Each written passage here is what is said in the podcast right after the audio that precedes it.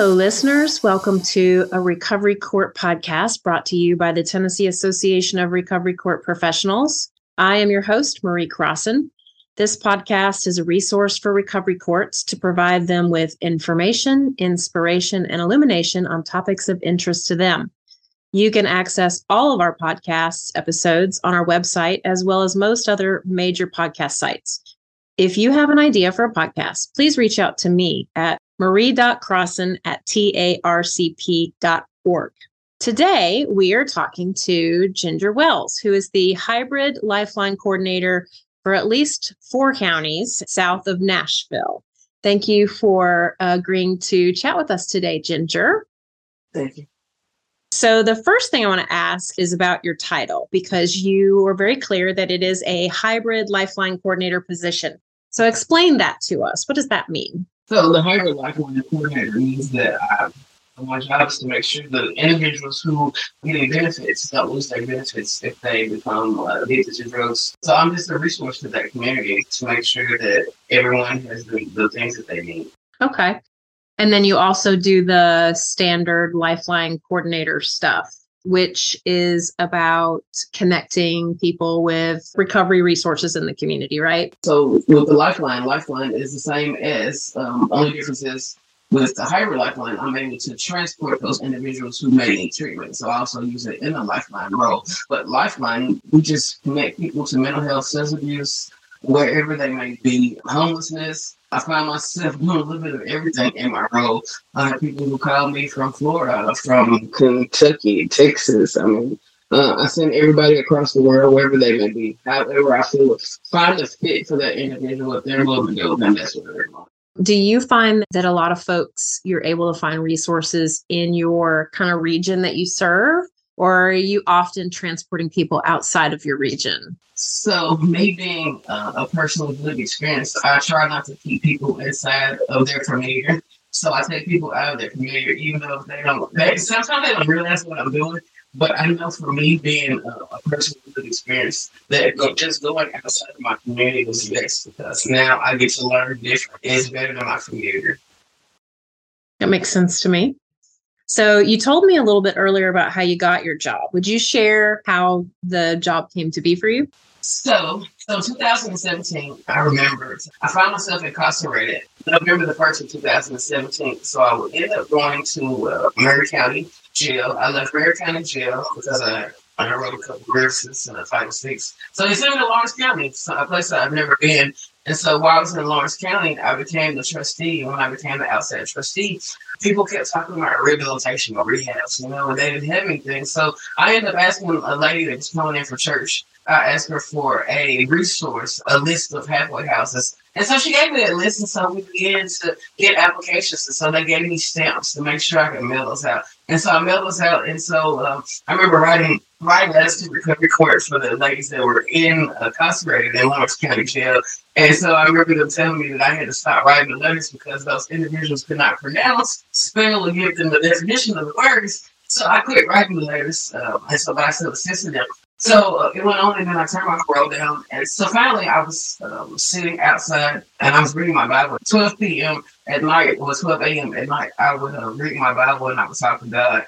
And so this night I was talking, and God says, Write your own letter to Recovery Court. So anyway, I ended up writing a letter to Recovery Court, come to find out they never got it. So on, they claim it. They never got it. Never, never got it. Uh, not at that time anyway. She finally got it after I was accepted into her. Gotcha. So needless to say, she came down, um, the director of Recovery Court in 22nd District, she came down and said that the DA wanted me to be in Recovery Court. And I'm thinking, what? I turned my parole down.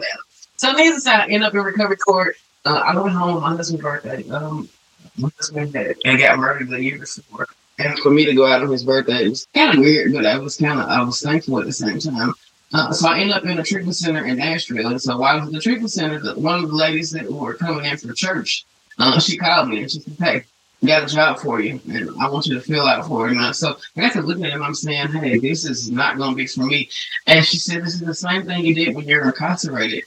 So needless to say, I ended up filing for the job. I graduated recovery court June 22nd of 2020, and then I applied. I interviewed for this job on the 26th of uh, June.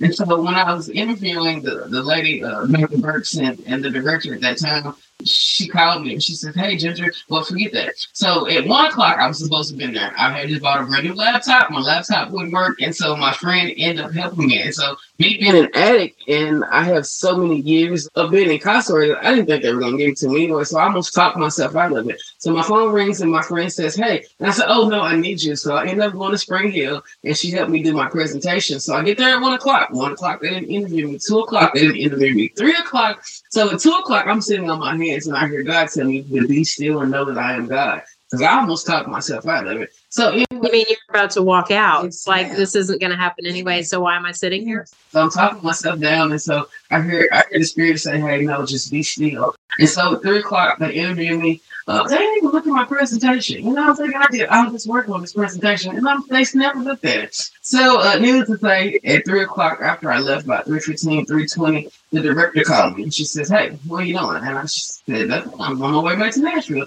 She said, "I tried to catch you." So I said, "Did I leave something?" And she says, "No. We want to know if you want this job." So I got the job, and I went to to Knoxville and did my training in July the seventh of, the, of the next month. The um, certified peer support training is that what? Oh, okay.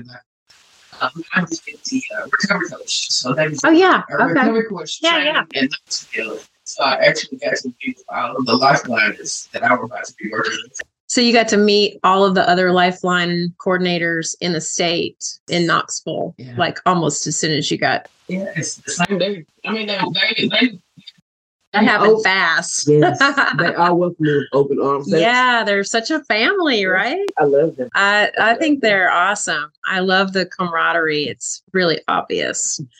That's cool. I did not know that you did a recovery coach. Is that what all the lifeliners do? Yeah, they- yeah. Oh, I didn't know that. That's cool. How is that different from the certified peer piece? Um, it's not much different. I mean, you know, we can't we can't give any advice, but we can give suggestions. Um, so I mean, it's, it's not any different. Yeah, I mean it's the same kind of stuff, right? Yes. Yeah, Yes. that's cool though. Okay, so you found out about that job through that original connection Mhm. of the woman that you met while you were in jail. And that all kind of came back around in a somewhat short period of time, right? Yes. It's pretty cool. So I also know that you've got the distinguished honor of being the first graduate of your recovery court. So Mhm. tell us about your recovery court and where it's located and what that was like for you. So uh, after I got a car, and so I was able to come down and do everything I was supposed to do with recovery court. So it's the 22nd district. And so actually, I was the only person they had, and I was their first graduate in 2022. So you went through recovery court by yourself? Now, it some people there. Oh, okay. And so how long did it take you to graduate? 18 months. Okay. Very cool. Well, no wonder they all showed up to see you speak at the conference because they're so proud of you as the first graduate. That's pretty cool. So, how would you say that that program impacted your life? Oh, because I had so many years of incarceration and being in trouble. I did 16 years, nine months, and 22 days. And for someone to finally give me a chance when I all my hope was gone, um, it's overwhelming. And those people are still my support. You know, um, Tamara Robertson is director, and she and I talk almost every day. And I thank God for that because right now I should still be in I should be in prison right now.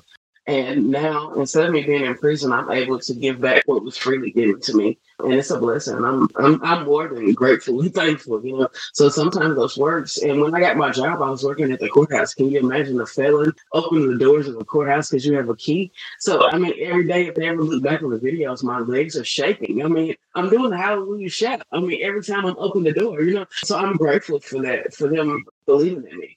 Had they not believed in me, I probably wouldn't be here.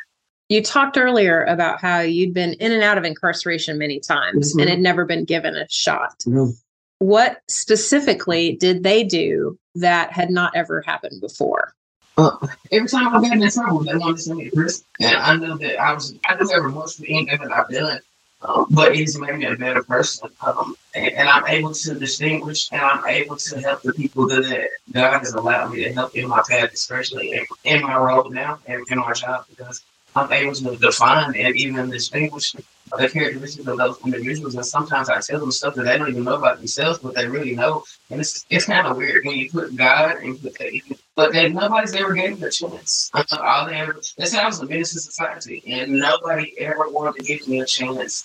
And when the 22nd gave me a chance, I, I was not letting them down. You know, the DA Brent Cooper says that he didn't think I would make it. You know, he says if you graduate, and I kept saying when I graduate, and I was I was blessed to be able to go. And I went to recovery court with no sanctions. You know, um, it's not that I didn't do anything wrong; I just didn't get caught. But uh, but I thank God for what I did. That's pretty amazing, really. So, if you were talking to somebody that was thinking about, like, if you were visiting them in jail or whatever, and they were thinking about going to recovery court, what would you say to them? Uh, court changed my life. It saved my life because I'm supposed to be incarcerated, right? I mean, there's no possible way that if you look at, at, at my record and look at the things I've been through, especially in 2017 to 2018, I'm not supposed to be here. All that sentence was 15 years and 60 consecutive 15 at 100. That's 24 more years to serve, so I'm not supposed to be sitting here with you. So recovery court saved my life. And the staff, um, I know the 22nd, I mean, they, they fought with me and they fought for me. And I wanted to give up that, know, they wanted to tell me to trust the process. And uh, I remember telling them that I wanted to go back to prison. I was like, just gas the bus up and send me back to prison. And they refused to let me deny myself of the things that they that I had. And so they saw something in me that I didn't see in myself. And um, and every recovery court that I spoke to, they have the members, the board, uh, the staff. I mean, they have a passion for those individuals who are trying to get their lives together, and all they want to do is see somebody succeed. And I think it's a great experience for anybody's ever able to go through it. I will go through it if I was an individual. Because it saved my life. So it does sound like too there were times that you were unsure. People think it's going to be easy or something. Oh, oh. It's not easy, right? A lengthy process and lots of hard work. Um, I finally began to feel feelings because that and I started to work on myself. And um, and I got to the core issues of why I used, why I sold drugs, why was I so angry, and I began to forgive myself, and then I began to forgive other people, and um, and I just had to do it for myself because I had been angry out of my life, you know, and and I almost I almost had to live life in prison because I didn't want to let go of some stuff that hurt me. Well, obviously, hearing you talk, the treatment piece and the therapeutic piece was big, and mm-hmm. so was the spiritual piece for you. That was a major component of your recovery or recovery court process, even, yes. right? Yes. Judge Allen, he stands by, he loves the Lord. He loves the Lord. And, um, and outside of recovery, he loves people. And he makes sure that we know that God loves us. Not only does he love us. Yeah, Judge Allen was a virgin. Yeah, he seems pretty special. So I remember seeing a picture of Judge Allen doing parking lot recovery court. Yes. so you drive up recovery court. So I guess you did that quite a bit. yeah, that's a great picture. Okay, so is there anything else you would say to a person who might be considering a recovery court that you didn't already say? No. I mean, I heard you say it will do you good mm-hmm. and they actually do care about it's you and they want to help you succeed. Because, you know, sometimes we burn bridges record was my family.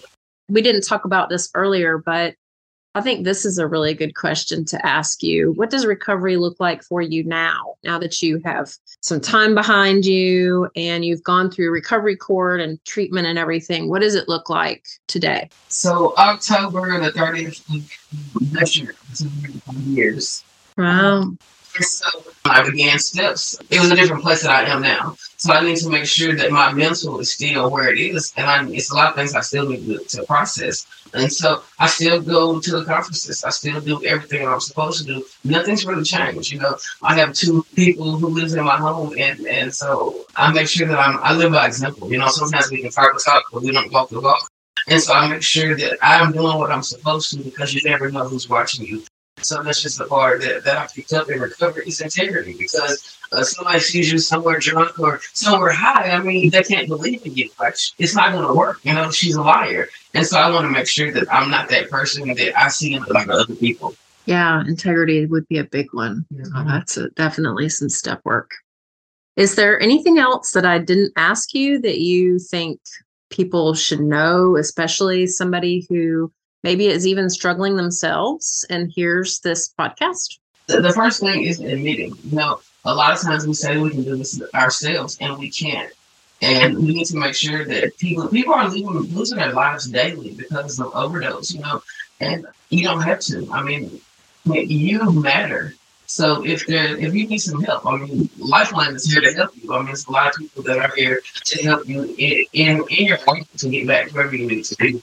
I think that's a good point too, because Lifeline coordinators basically are all over the state of Tennessee. They cover the state. You can go to the Department of Mental Health and Substance Abuse Services website and find the map and find a phone number. But even if you call just any of the Lifeline coordinators, not even in your own region, they would connect you with wherever yes. you needed to go, right? Yes. They're great about that. That definitely plenty of people that would gladly help anybody who needed some treatment. Okay. Is there anything else? No, no. Okay.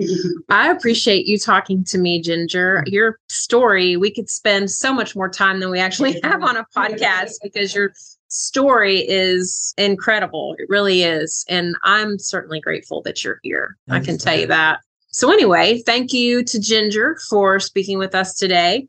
The views and opinions of the hosts and guests on the show are their own and do not necessarily represent TARCP. If you haven't already, connect with us on social media on our Facebook page, on Twitter at tadcptn.org, on Instagram, or check out our website at www.tarcp.org. To the recovery court folks listening, and that includes all those community partners like the treatment provider that Ginger participated in. Recovery Courts work because of you. So until next time.